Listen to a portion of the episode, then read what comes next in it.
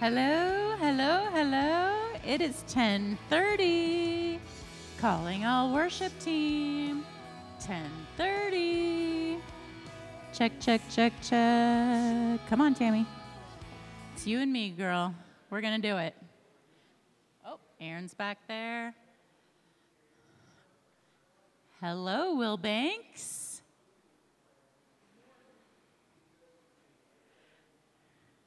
There he is. Uh, oh. It's okay. It's your choice. But. Good morning, church. Welcome. So we're going to have a little bit of worship, and uh, I have some old friends with me. We're really old. Because I like old people. Makes me feel better because I'm old, too. To charity for the day. Anyway. With us old people. Richard and Tammy, you guys probably all of you know them, of course, most of you, if not. So hello. How about if all fifteen of you stand up today? If you want to stand up, you don't have to stand up, of course. And we'll have a little worship. So I'm just going to say a little word of prayer first. Lord, thanks for this great day, this day that's a little cooler, and the sun is out, and summer is here. And thank you, Lord, for protecting our valley and uh, protecting your people. And we just ask, Lord, that the songs that we sing, the words that we sing, the notes that are played would just bring you honor. You would be well pleased. That we would sing for you and you alone. That we would live for you and you alone. I pray these things in Jesus' name. Amen. We're going to give Richard just a second because he's a mess. He said it, not me. I'm just repeating. But, you know, I'm always a mess, so. Feel free to take a minute to put your chapstick on. It's stretch. Stretch. Shake a leg. Shake another leg. Oh, no. Do we need another minute? I could tell a joke. I could tell a bad joke.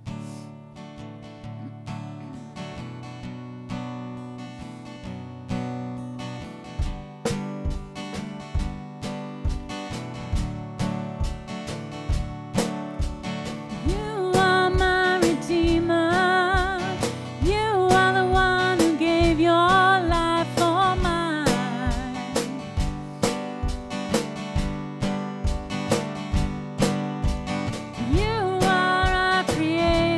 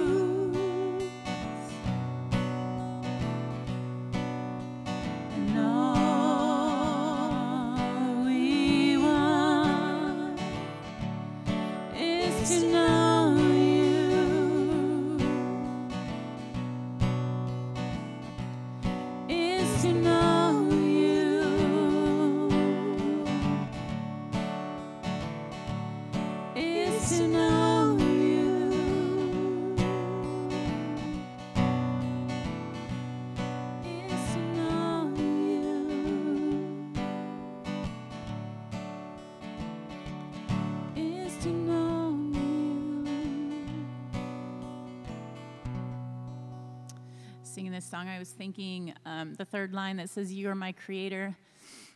Uh, yesterday I did a hike up to Goat's Peak, which is over Bumping Lake, and you get to the top and you are literally at a peak. There's nothing on any side of you. You can turn three sixty and just see out forever and ever and ever. And just thinking of God's creation and the magnificence of his creation. And uh, we see that in the things around us. And just a reminder that that same magnificence is within us as well, that he is our creator as well.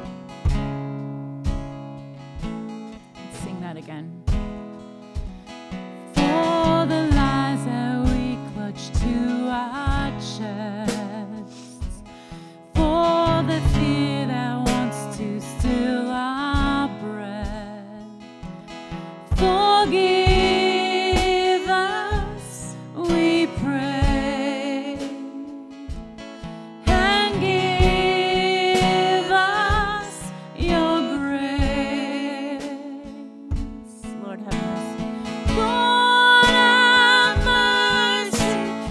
Christ, have mercy. Lord, have mercy on us, on us. Lord, have mercy. Christ, have mercy. Lord,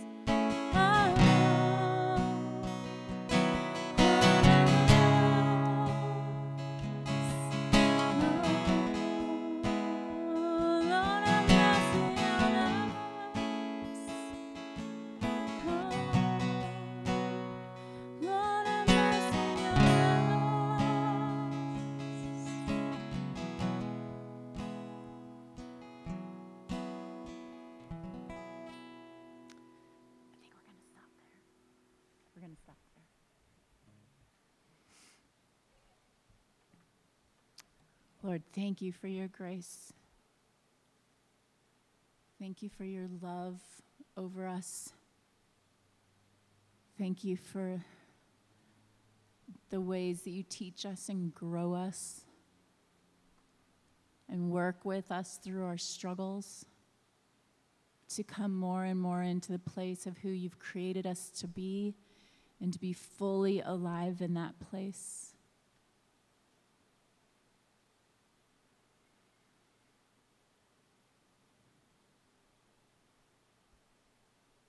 I pray these things in Jesus' name. Amen. Go ahead and have a seat.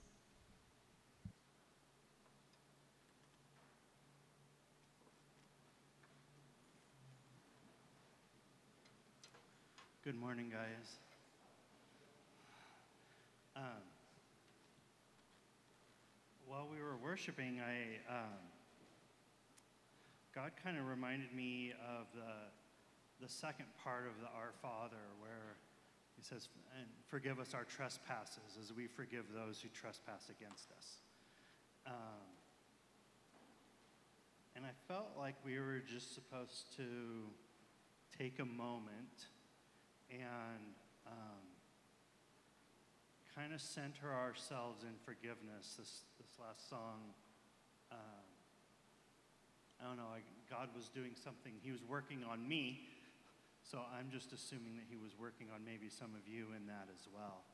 Um, so let's just take a moment.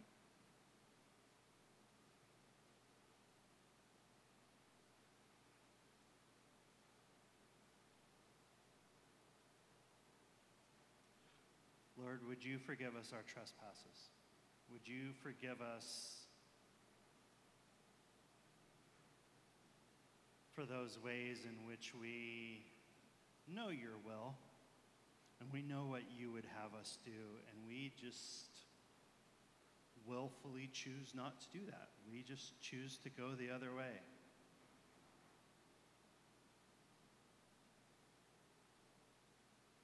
Um, it's funny. While, while I was praying that, I got this picture of, of, of God, and like this little child representing us, and God saying, "Come on, let's let's go over here."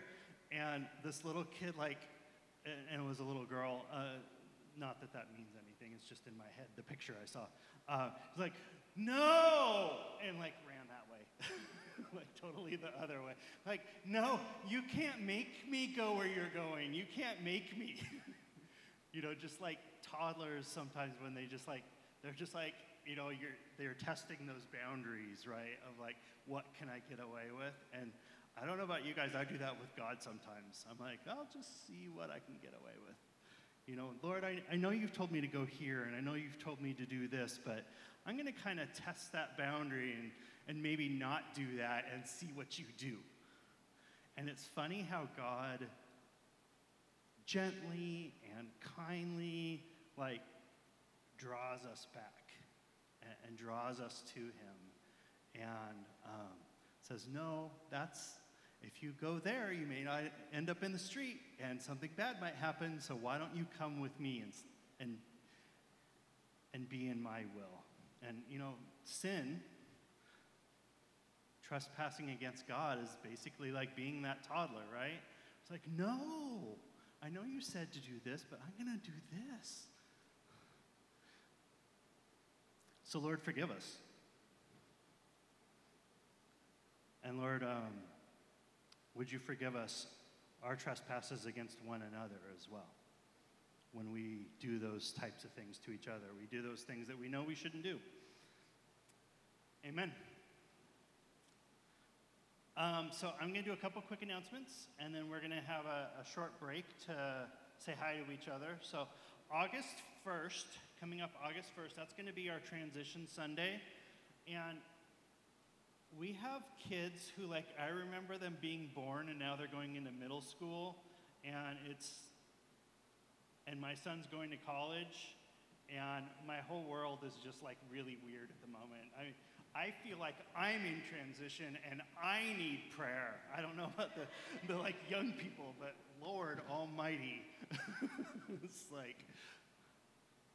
Jesus, help me.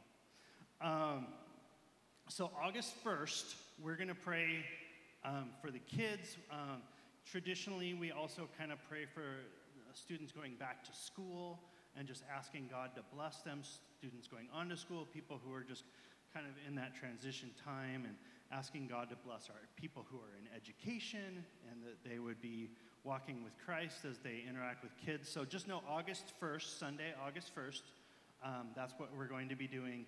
And then just as a reminder, August second, we are doing um, the trip to the water park.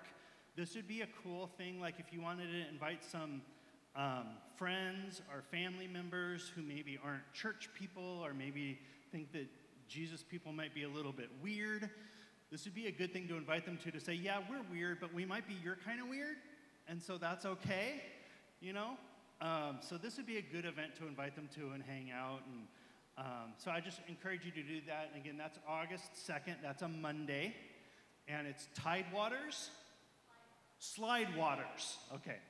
I'm going off the top of my head. So Slide Waters. And it's about two and a half hours, three hours if I did my map correctly. Uh, so just kind of have an awareness of that. We're going to go as a big group. We're going to try to find a central location. I plan on planting myself there because um, me and Heights, we're just not friends. But I can dish out cold drinks all day. So that's going to kind of be my duty when I go. Um, so please, just know you're invited, and we would love for you to come. Um, if I could get everybody to stand up, please. We're going to kind of switch gears here, but if you would please introduce yourselves one to another, using my King James vernacular, and uh, we'll see you in about five minutes.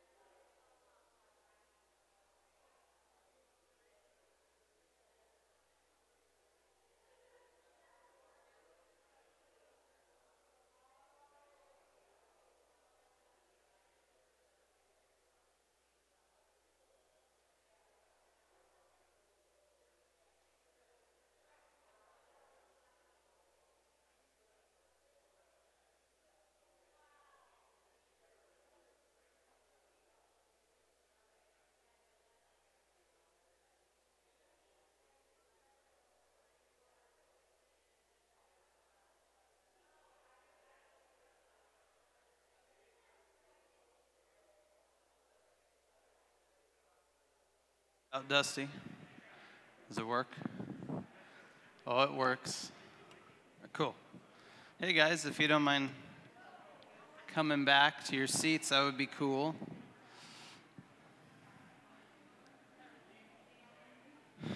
Check four, check five, if Dusty needs it.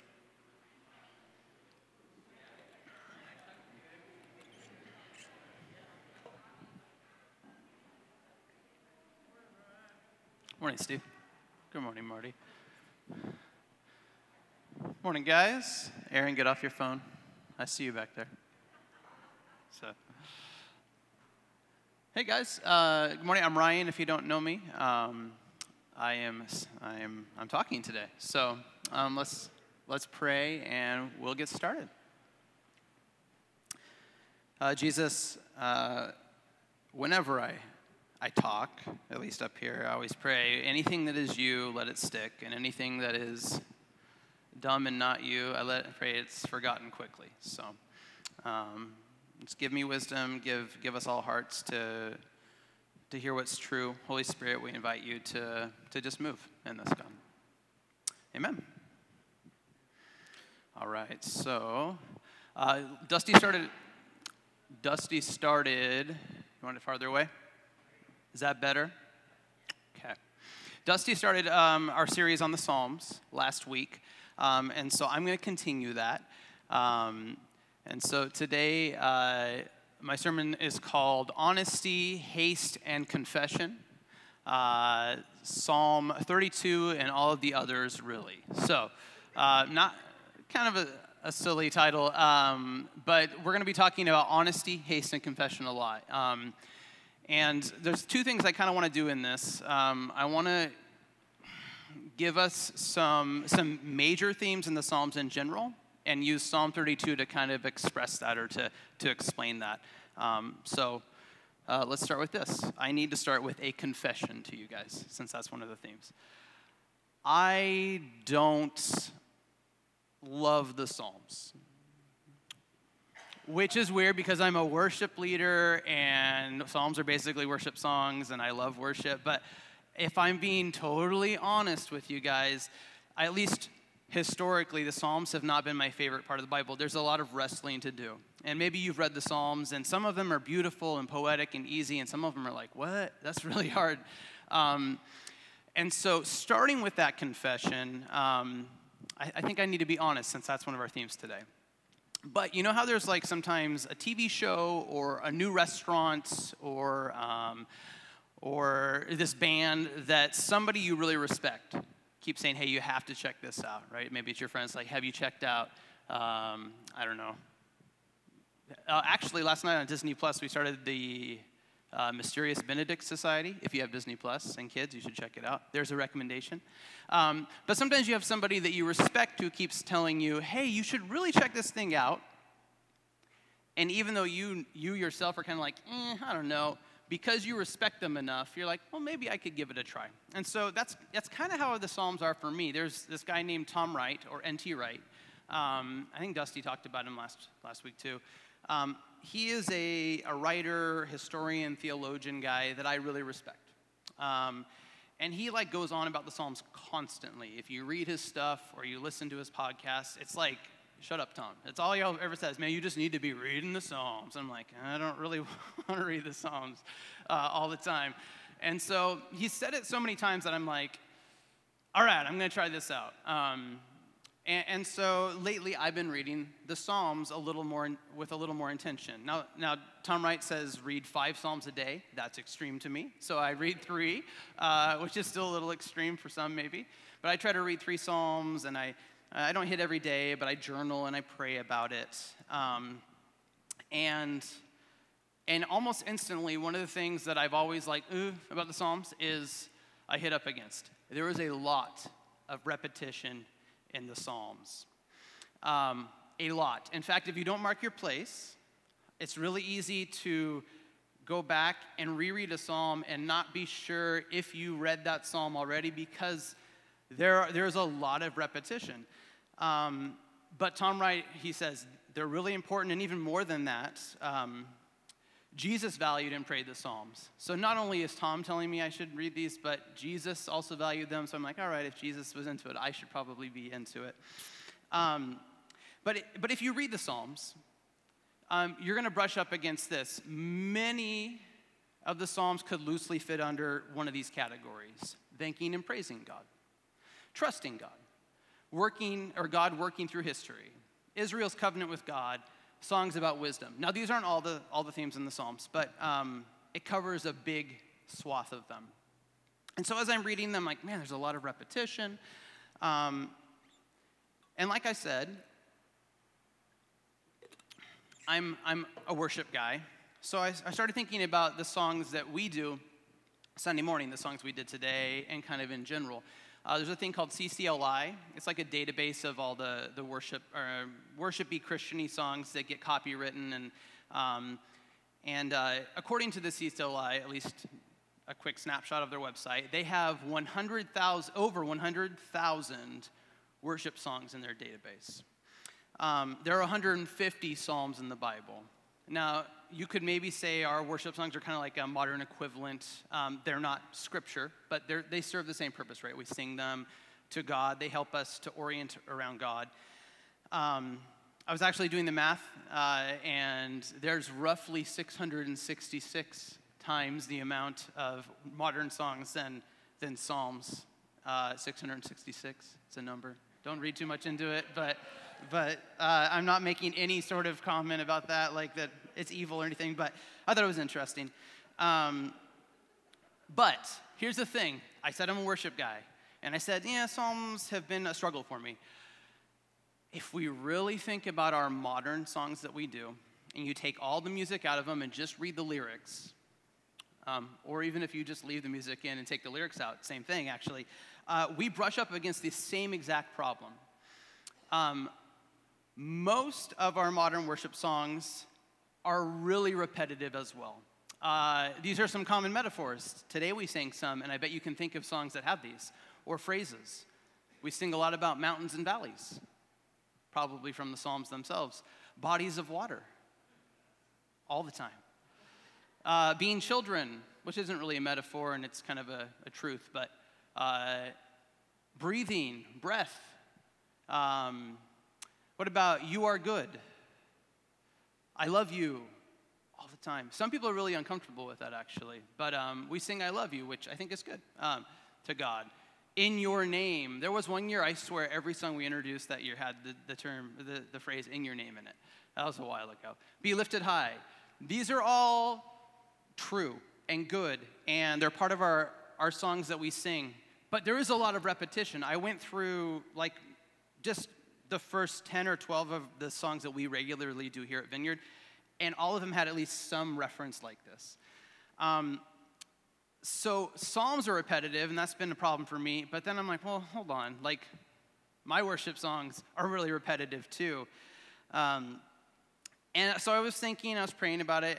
I think the reason that is, though, is that neither of them exist to speak brand new truths about God.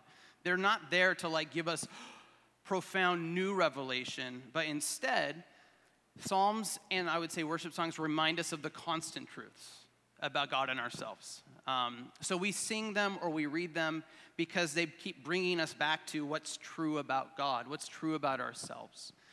Um, and here's the crazy thing, with over one hundred thousand, think about that, that's a lot of songs, of modern worship songs, only one hundred fifty biblical Psalms. You would assume there would be a lot more variety in those one hundred thousand versus the one hundred fifty. Um, but definitely Tom Wright uh, would argue, and I, I think it's true, there's less variety in our modern songs than there is in the biblical Psalms. Um, it's like, take a look at this. I know it's a little small, but I'm going to read it. This is from Psalm eighty-eight. You have put me in the lowest pit, in the darkest depths. Your wrath lies heavily on me. You have overwhelmed me with all your waves. Water. You have taken me from my closest friends, this is the best line, and have made me repulsive to them. I am confined and cannot escape. My eyes are dim with grief.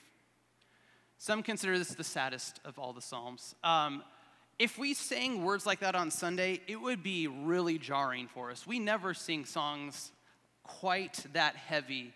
Um, so when we take the one hundred fifty Psalms in the Bible, they actually have more variety. Um, they're more holistic than even that huge bank of songs that we pull from, I would argue. Um, and this is really important for the Psalms and what we're going to talk about today, honesty, haste, and confession.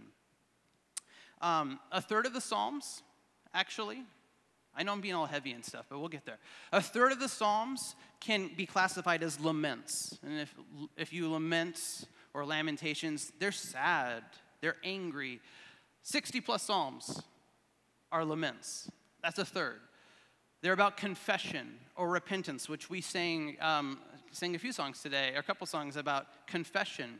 Um, and even that, I mean, if you really think about the songs we sing here, we don't sing that level of heavy, like, have mercy on me, very often because, well, there's a lot of reasons, and we might touch on that, but I also only have a certain amount of time. But we, we don't usually go to the heavy, mm, God, like, I just suck, and please, please forgive me. Sometimes we do, but, but worship seems to be a little more victorious than that, modern worship. Some of these, these laments are complaints to or even at God, which is one of the things I personally am always like, ooh, Psalms, like, you're telling God what's what. You can't do that. Like, I, it bugs me because it's, it's out of my, that's out of my comfort zone.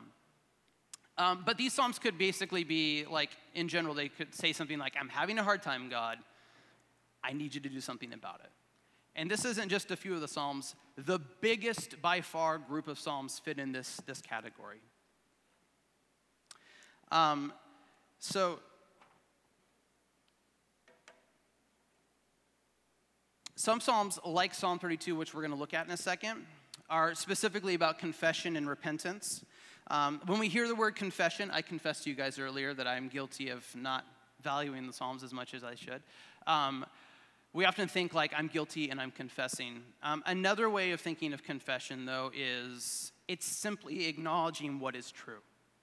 Um, and the Psalms confess, some Psalms confess sin, but all Psalms confess truth. Like, God, I know it's like this, and I feel like this, but almost even the really heavy Psalms end with, but God, I know that you will show up. I know that you are good. There's always a confession of coming back to acknowledging what is true, um, which is something in Psalm thirty-two again, but something we will see throughout the Psalms.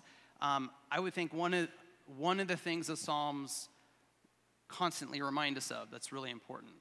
Um, so let's actually read Psalm thirty-two. Um, we'll go through it. And then we'll read through it a second time in a different translation um, and kind of just pick it apart a little bit. Um, and we'll talk more about that honesty, haste, and confession. Um, so here's Psalm thirty-two. Oh, what joy for those whose disobedience is forgiven, whose sin is put out of sight. Yes, what joy for those whose record the Lord has cleared of guilt, whose lives are lived in complete honesty. When I refused to confess my sin, my body wasted away, and I groaned all day long. Day and night, your hand of discipline was heavy on me. My strength evaporated like water in the summer heat. Finally, I confessed all my sins to you and stopped trying to hide my guilt. I said to myself, I will confess my rebellion to the Lord, and you forgave me. All my guilt is gone. Therefore, let all the godly pray to you while there is still time, that they may not drown in the floodwaters of judgment. For you are my hiding place. You protect me from trouble. You surround me with songs of victory. The Lord says, I will guide you along the best pathway for your life. I will advise you and watch over you. Do not be like a senseless horse or mule that needs a bit and bridle to keep it under control.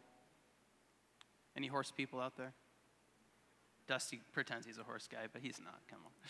Many sorrows come to the wicked, but unfailing love surrounds those who trust the Lord. So rejoice in the Lord and be glad, all you who obey him. Shout for joy, all you whose hearts are pure.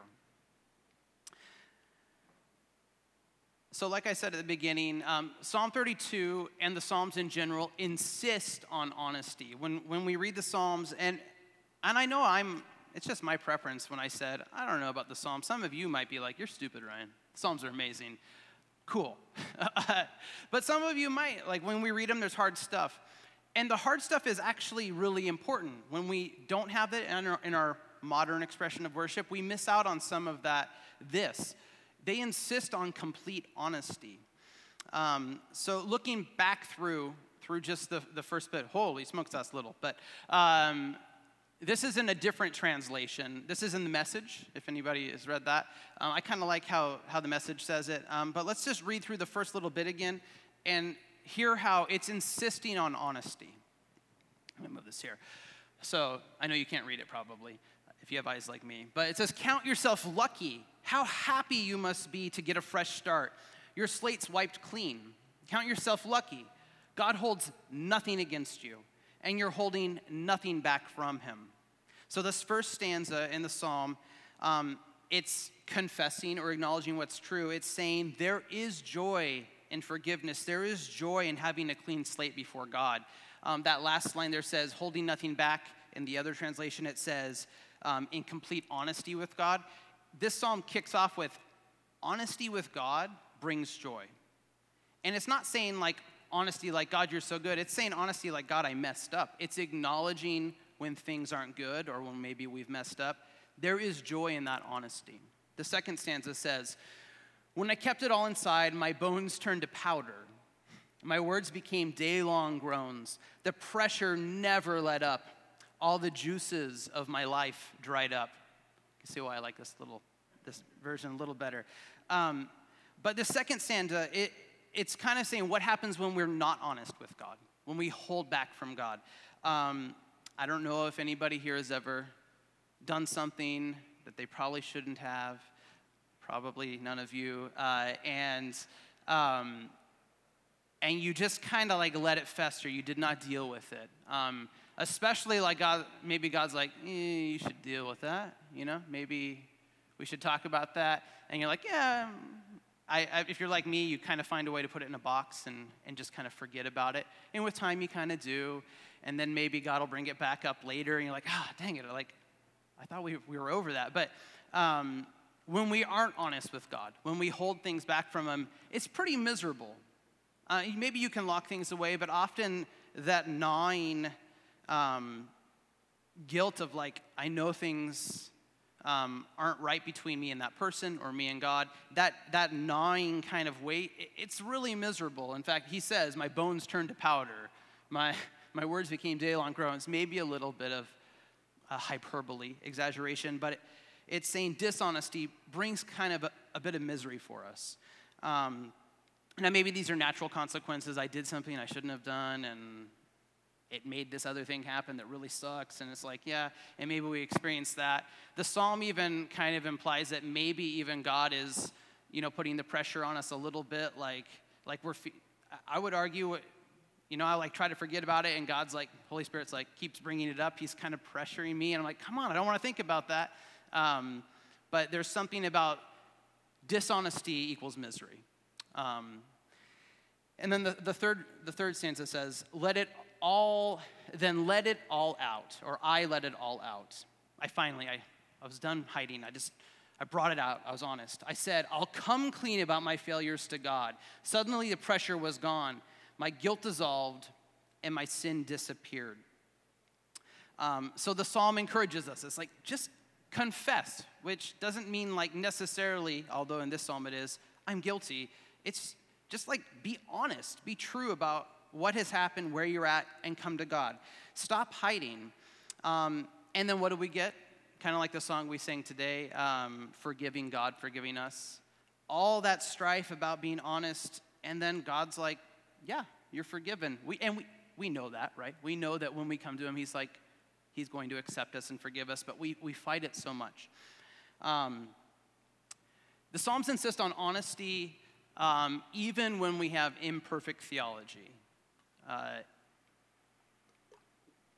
if, that, if that phrase doesn't make sense, um, basically, I think the Psalms show us that God doesn't care much about, care as much about us having everything figured out, even him figured out, before we come to him in honesty. He would rather we come in our mess than come to him with like everything all together. Um, There is more than one psalm, if you read through them, where the speaker is like, uh, hey, God, you better help me, because if I die, there will be nobody left to worship you, and then that will really suck for you. And not exactly in those words, but literally pretty close. Like, God, you really need to show up because, you know, if, if you don't, it sucks to be you because there won't be, I won't be around to give you my praise. That is manipulation, like completely manipulation. There is not, that is not a theologically sound way to come to God. Like, hey, God, hey, like, you should do this for me. You know, helping me helps you. But they are in the Psalms. The Psalms are not clean and perfect and filtered. They're gritty and they're human, and sometimes David or whoever wrote it says things, and again, maybe one of the reasons why I struggle with it because I really value study and theology and thinking rightly about God, and I really care about myself being right all the time, which is most of the time, but uh, but like the Psalms push against that. They're like, wait a minute, like you're modeling coming to God and being messy and even being kind of immature, and um, but I, I think this is important. God knows that our head can get in the way of our heart, and he's always after our heart, I think, first. Definitely our head, definitely theology is important, how, what we know of God and what we understand, but heart comes first. Um, I've been re-listening to, and I was looking around if anybody in here would know, maybe Dustin would know because he's cool like me, but back in the nineties, it was the pinnacle of Christian rock. It was amazing. Uh, so this was my favorite band growing up, Five Iron Frenzy. Uh, some of you are probably like, I don't know who that is. That's too bad. You should you should look them up. Uh, but you could Spotify them. Um, but I've been listening to old bands that I was really into back in the nineties, high school and college. And on one level, it's very nostalgic. It's very comfortable. If you listen to your old favorite bands, I'm sure you know exactly what I mean. It's just like, yeah, that's, like, oh yeah, I remember. Yeah, it's so good. But then I listened to the lyrics of some of them, um, and these are Christian bands, most of them, um, because back in high school I wouldn't be caught dead not listening listening to a secular band, uh, but uh, uh, kind of true. Um, but I listened to the lyrics that I've sung over and over again and like have meant so much to me, and I realize now, um, at this point in life, I'm like, hmm. I don't know if that, that's theologically correct, what they said. Uh, some of their lyrics are a little immature, or or even, I mean, a lot of it was Christian punk rock, which sounds silly, but it was a thing, people, it's a thing. Uh, there's kind of an arrogance sometimes to the music. I'm like, that doesn't really totally feel the- theologically correct. Um, and so I'm like, huh, that's weird, which makes sense. These are like eighteen, nineteen, twenty-year-old punks singing for Jesus. They're not theologians. They don't have everything figured out, but they're singing what's real to them. They're, they were singing what was on their heart. Um, and here's what's even crazier is I cannot deny that the Holy Spirit used immature theology and stupid Christian punk rock in the nineties to absolutely capture my heart personally. Now, your story is probably very different, um, except for Dustin. Dustin, Five Iron Frenzy? Oh, he doesn't even know, whatever. You guys are all too old or too uncool. All right, so, um, uh, so, um, but he, God used imperfect theology to capture my heart because it was about him. A lot of the songs are singing to him, I would say even worshipy. Um, but God didn't care about it being messy. He cared that there that it was an authentic heart thing for me. Um, and um, I think the Psalms can model this for us. You don't have to come to God with everything figured out, but you need to come to God with honesty. And like Psalm thirty-two says, if you're not honest with God, it's kind of miserable as long as you hold out. Um, so the second, second point we talked about was haste. Um, which we don't use that word very often, maybe in Christmas songs. Haste, haste, or bring them laud. Uh, so Psalms encourage haste, uh, which is really, really close to honesty, really related to it. But let's look at Psalm thirty-two, that second part. Uh, These things add up. Every one of us needs to pray. When all hell breaks loose and the dam bursts, we'll be on high ground untouched. God is my island hideaway. He keeps danger far from the shore, throws garlands of hosannas around my neck. Um, Psalm thirty-two, and I would argue the Psalms in general, encourage us to pray quickly. So not only come honestly, but but don't wait. Don't wait around. I, I do that all the time. Um, I mean, it even says, it implies you're drowning, right? You're on top of your house, sitting on your roof. The waters are rising, and we like wait it out, and we wait it out, and um, and the thing is, we spend so much time hiding from God. But the truth is, is that He is our hiding place. We're like, I, I don't know if I want to bring this to you yet. I, I'm not ready. So we're hiding. But all the while, He's He's really the one that we can find our hiding and our rest in. Um, from our misery, from our trouble, even the trouble and misery that we've caused ourselves. We often wait to come to God, um, and maybe, like I said, you're like me, you like to process things first. You like to have it all figured out. You like to be right.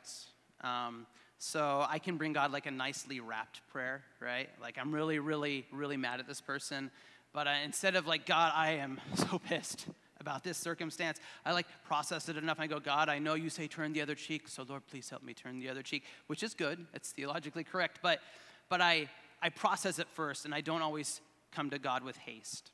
Um, or maybe maybe we we're ashamed, right? We we're ashamed of whatever is going on in our lives, and we think like there's no way I can go to God with this, and so we hold back. Or maybe we're just really mad, maybe and. mad at God even. Like, this circumstance is not fair. This is jacked up, and where were you? And I don't want to come to you right now because I'm really, really ticked off. If you feel like that or have ever felt like that, you are in good company with the Psalms. The Psalms definitely sing about that. Haste means, though, don't get your life or your emotions in order first, because if we're doing that, we will never be ready to come to God. If you try to get Get it to where you feel like it, you're gonna, most of us are gonna be waiting longer than, than necessary, maybe longer than, than we should. If we're drowning and we're miserable and we hold off, we're, we're holding back from the very thing that can bring relief. Um, I mean, how many of us finally, for me, it's like usually, fine, God, and I come crawling because I'm miserable, all right, you know, I need you to help me out. Um, Haste, or coming to God quickly, uh, can help us to avoid that. Uh, the Psalms give us permission to show up, lay it all before Him from the get-go. Um, now, those sound really easy for, it's really easy for me to say, hey, just be honest, be honest with God, be quick about it. Um, but those are, those are really tricky. Um, they're not always our first go-tos for, for a lot of reasons, like we just said. But they do become easier when we're able to confess or acknowledge what is true about God. Um, and this is one of the biggest benefits of the Psalms. I am learning. I I don't dislike the Psalms anymore. I'm learning slowly. Uh, or worship in general, is that it brings us back to constant truth about God and about ourselves. Um, so the last little bit of, of Psalm thirty-two in the other version is, let me give you some good advice. I'm looking you in the eye and giving it to you straight. Don't be ornery like a horse or a mule that needs a bit and bridle to stay on track. So the Psalm reminds us when we come to God, when we're honest, and if we can come to Him quickly in haste, um, He guides us towards a better way. God defiers are always in trouble. God affirmers find themselves loved every time they turn around. Celebrate God. Sing together, everyone. All you honest hearts, raise the roof. All right. Um, again, I think I think uh, we we said that we spend so much time um, hiding from God, but the truth is, uh, He is our. Hold on, I'm rereading my notes there. Sorry, guys. Um, the psalm ends with with rejoice. It's it's coming back around to, yes, I messed up, and yes, I probably took too long. I like. My bones were turning to powder, which I don't even know how that happens, but uh, I was really miserable. And finally I said, God, and of course you were right there and you forgave us. Um, and the psalm ends like many psalms, rejoice. It reminds us that, that God is love. He doesn't let us down. Um, it doesn't mean that we're always happy or we're always comfortable, um, but, but he, he always comes through. Um, a phrase that, as I've been reading the Psalms myself, keeps coming up is, where else can I go? Um, it seems like the Israelites who wrote the Psalms, David, King David, and any other person that wrote a psalm, it seems like this was their worldview. Even when they were so mad at God because it felt like he was leaving them high and dry, which even sounds weird to say because we don't say things like that about God very often, at least in our church. Um, and I'm not saying to live there and like be mad at God, but in honesty, sometimes we are. Even in their anger, they knew, and they encourage us that, like, where else can you go? Where, where else can we go other than God that will take care of our anger or our guilts or our needs? Uh, another psalm, uh, one thirty-nine, says this: Is there anything I can, any place I can go to to avoid your spirit, to be out of your sight? If I climb to the sky, you're there. If I go underground, you're there. If I flew on morning's wings to the far western horizon, you'd find me in a minute. You're already there waiting. Then I said to myself, oh, he even sees me in the dark. He even sees me when I'm hiding. At night, I'm immersed in the light. It's a fact. Darkness isn't dark to you. Night and day, darkness and light, they're all the same to you. So even if you want to escape God, there's, if we confess as Christians, it's it's kind of silly and futile because you can't escape God. Where, where can you go? Um, and then this actually reminded me in John um, with Jesus and the disciples, a little twist on it. Um, Jesus had just recently um, taught and said some really, really hard things about himself. Um, and a lot of people were like following him and thinking, man, Jesus is so cool. He's, he's the bee's knees. He's awesome. He's, and then he says some stuff that everybody's, everybody that listened was like, mm, I don't, I don't know. I think he, I could be wrong, but I think he even talks about like um, communion, like unless you eat my flesh and drink my blood, which is like really creepy sounding. And people were like, huh? I, I don't know. And so they, they ditched Jesus. He was really cool until he started saying hard things. Um, and so in John six, it says, at this point, many of his disciples turned away and desert, deserted him. Then Jesus turned to the twelve and asked, are you also going to leave? So the twelve are his disciples, his closest uh, friends and, and followers. Simon Peter replied, and they too heard what he said and were like, uh, that's really hard stuff you're saying, Jesus. But when he asks them, you gonna run away too?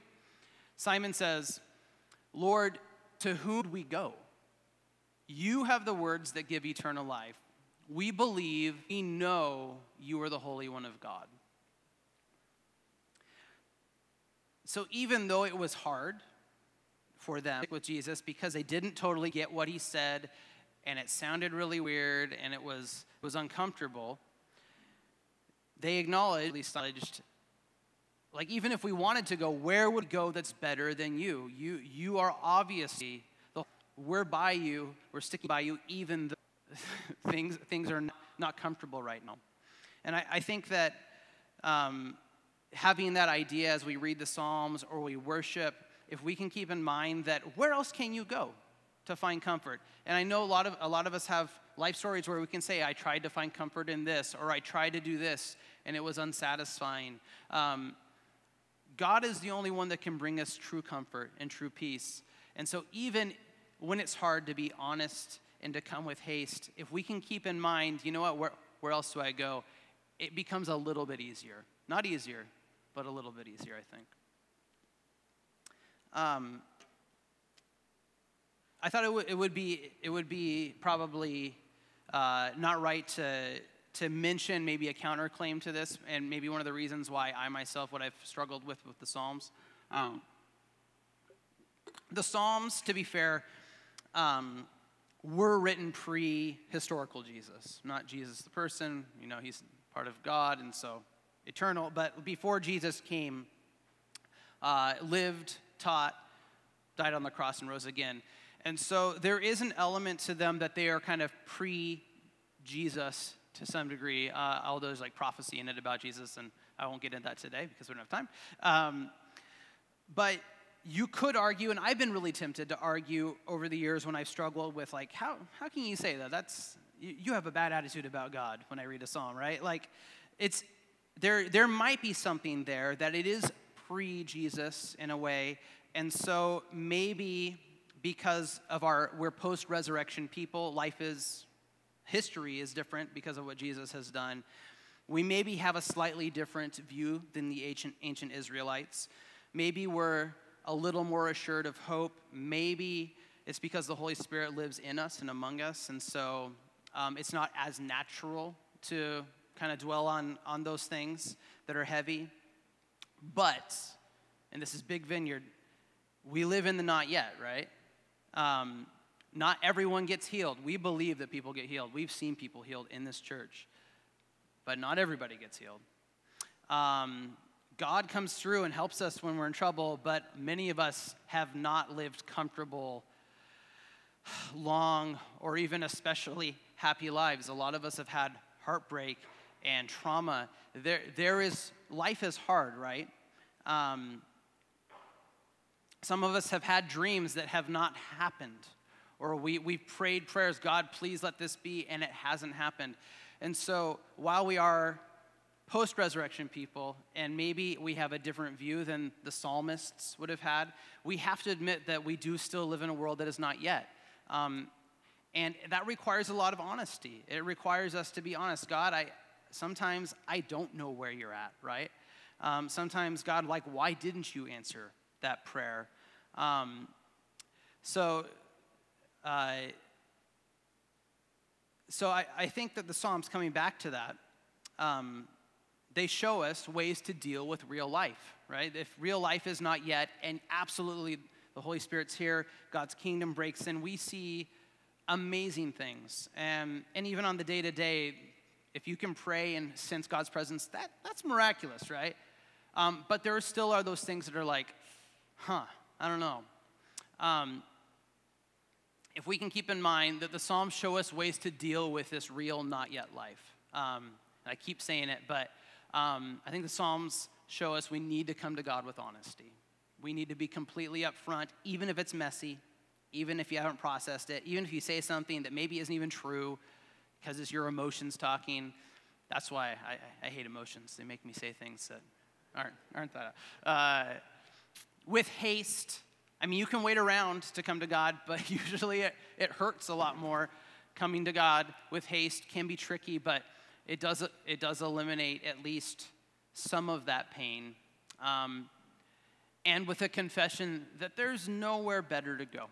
There just simply is not. Um, if you believe in Jesus, you believe he's Lord and Savior, you have to admit there's just like nothing, nothing like God. Um, even though we distract ourselves a ton, there's just nothing like God. Um, so I know I went long. Dusty's been giving you guys like ten-minute sermons, but here's my last point. Um, so it's not so hot today, so I can get away with it. So, uh, although I'm uh, pitting out a little bit. Uh, so here, here's what I'd like to end with, um, and it's actually I think the last line in Psalm thirty-two. Uh, but unfailing love surrounds those who trust the Lord. Um, unfailing love surrounds us who trust the Lord. I think. It wasn't one of my main points, but I think this is maybe the most important thing.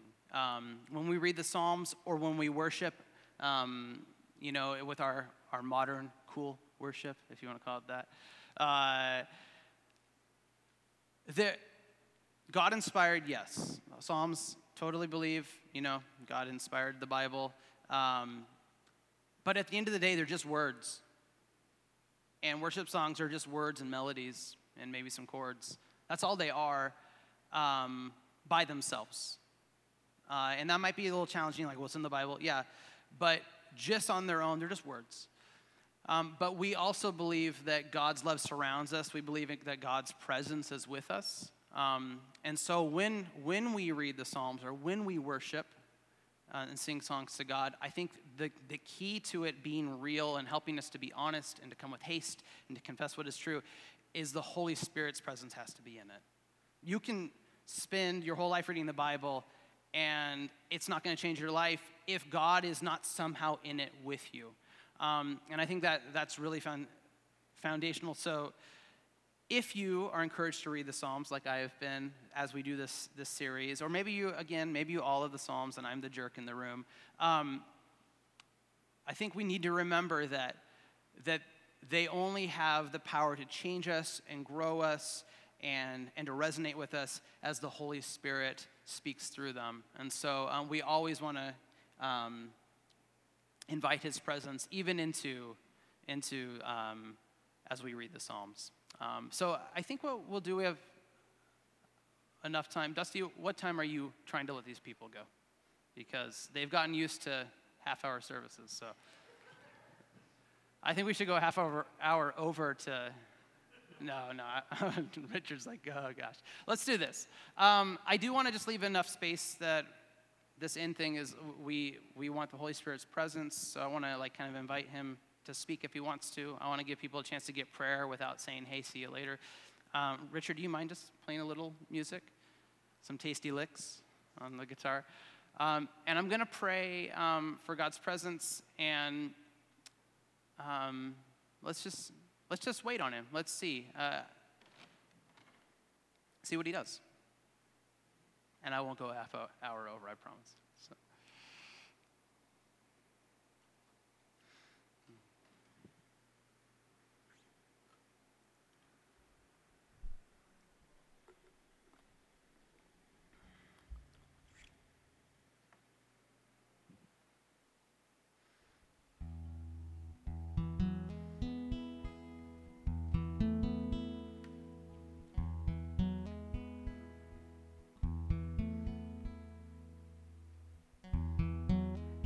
Holy Spirit, if um, what I just said was true, it applies to this teaching. They're just words if you're not in them. So, like I started at the beginning, if there is anything um, that was in this that is right for us, God, maybe some of us are struggling with being, we need permission to be honest with you. We feel like we have to be fake with you or have it figured out, and we can't tell you how we really feel. Or maybe we, we do struggle with haste. We, we feel like the worst thing we can do is just come before you, um, even when we kind of know that's, that's not true. We hide when you're the hiding place. Or maybe we're having a hard time remembering what's true, that that you're a good father, that you forgive us readily, easily, eagerly. And even when you don't answer prayers exactly how you want, you are quick to be there with us in the way that we need. If any of those things resonate, God, I just pray, Holy Spirit, that you would speak to our hearts. Um, we're just going to maybe rest in in silence for just a couple of minutes. I pray you'd speak to us, and um, we'll see, see what happens.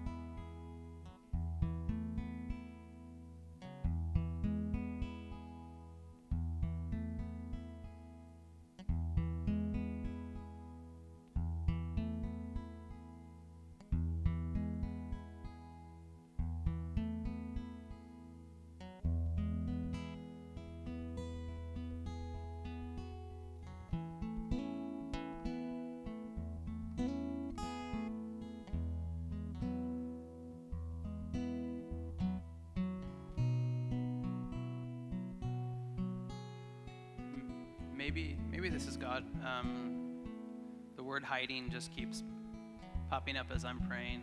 So maybe does that mean anything to any, anybody? Feel like you're hiding from God, or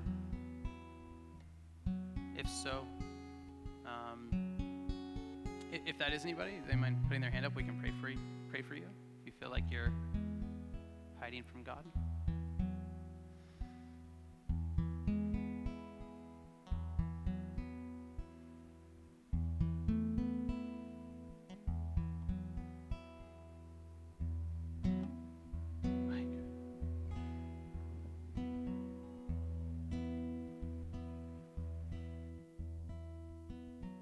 Hello, hello. There we go. So uh, during worship, towards the end, I, the words, uh, another song kind of came to me, and I've been thinking on it, um, about God revealing himself and bringing the dead to life, and um, cleansing us deep inside, and um, thinking about forgiveness. And I kind of felt like God was saying that we've let some things die, potentially. Um, over the last year, the last two years, uh, whether it was hope, um, or dreams, or joy, or peace, uh, because things just got to be too hard that we just kind of let those things go. Um, and with Ryan talking about honesty, I kind of just feel like God is saying, you know, like, just be real with him and bring those back. To know that, again, you know, we can do all things through God who strengthens us, but uh, that uh, to give those things to him and maybe have a fresh start. Um, so whether it's participating in community, whether it's risking in relationship, whether it's uh, serving others, you know, things that we've kind of let go because they were just got to be too hard or too painful or too scary, that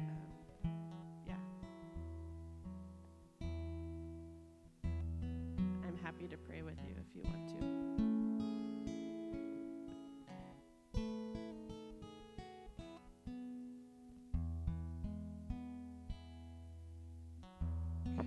Chris, uh, Chris is going to stay up. If that sounds like it was for you, please feel free to come get prayer. Um, I'll be up here as well. If you, if anybody else needs prayer for anything, not even about something that I said, uh, I would be happy to pray for you. Um, we have other people. Um, or if you're not comfortable coming up and there's people around you, um, most people here are really nice. So uh, uh, you could just like, hey, I, I, could, I could use some prayer about something. So um, let's pray, and if you need prayer, come get it, or get it where you're at, and we'll dismiss. So Jesus, um, keep speaking to us, God. Help us to come to you. Help us to bring all of ourselves, even the really messed up bits. And keep reminding us that you are good, and you are kind, and you do not let us down, God. In your name we pray. Amen. All right, guys, have a great week. Get prayer if you need it. Um, don't leave your kids. And we'll see you next week.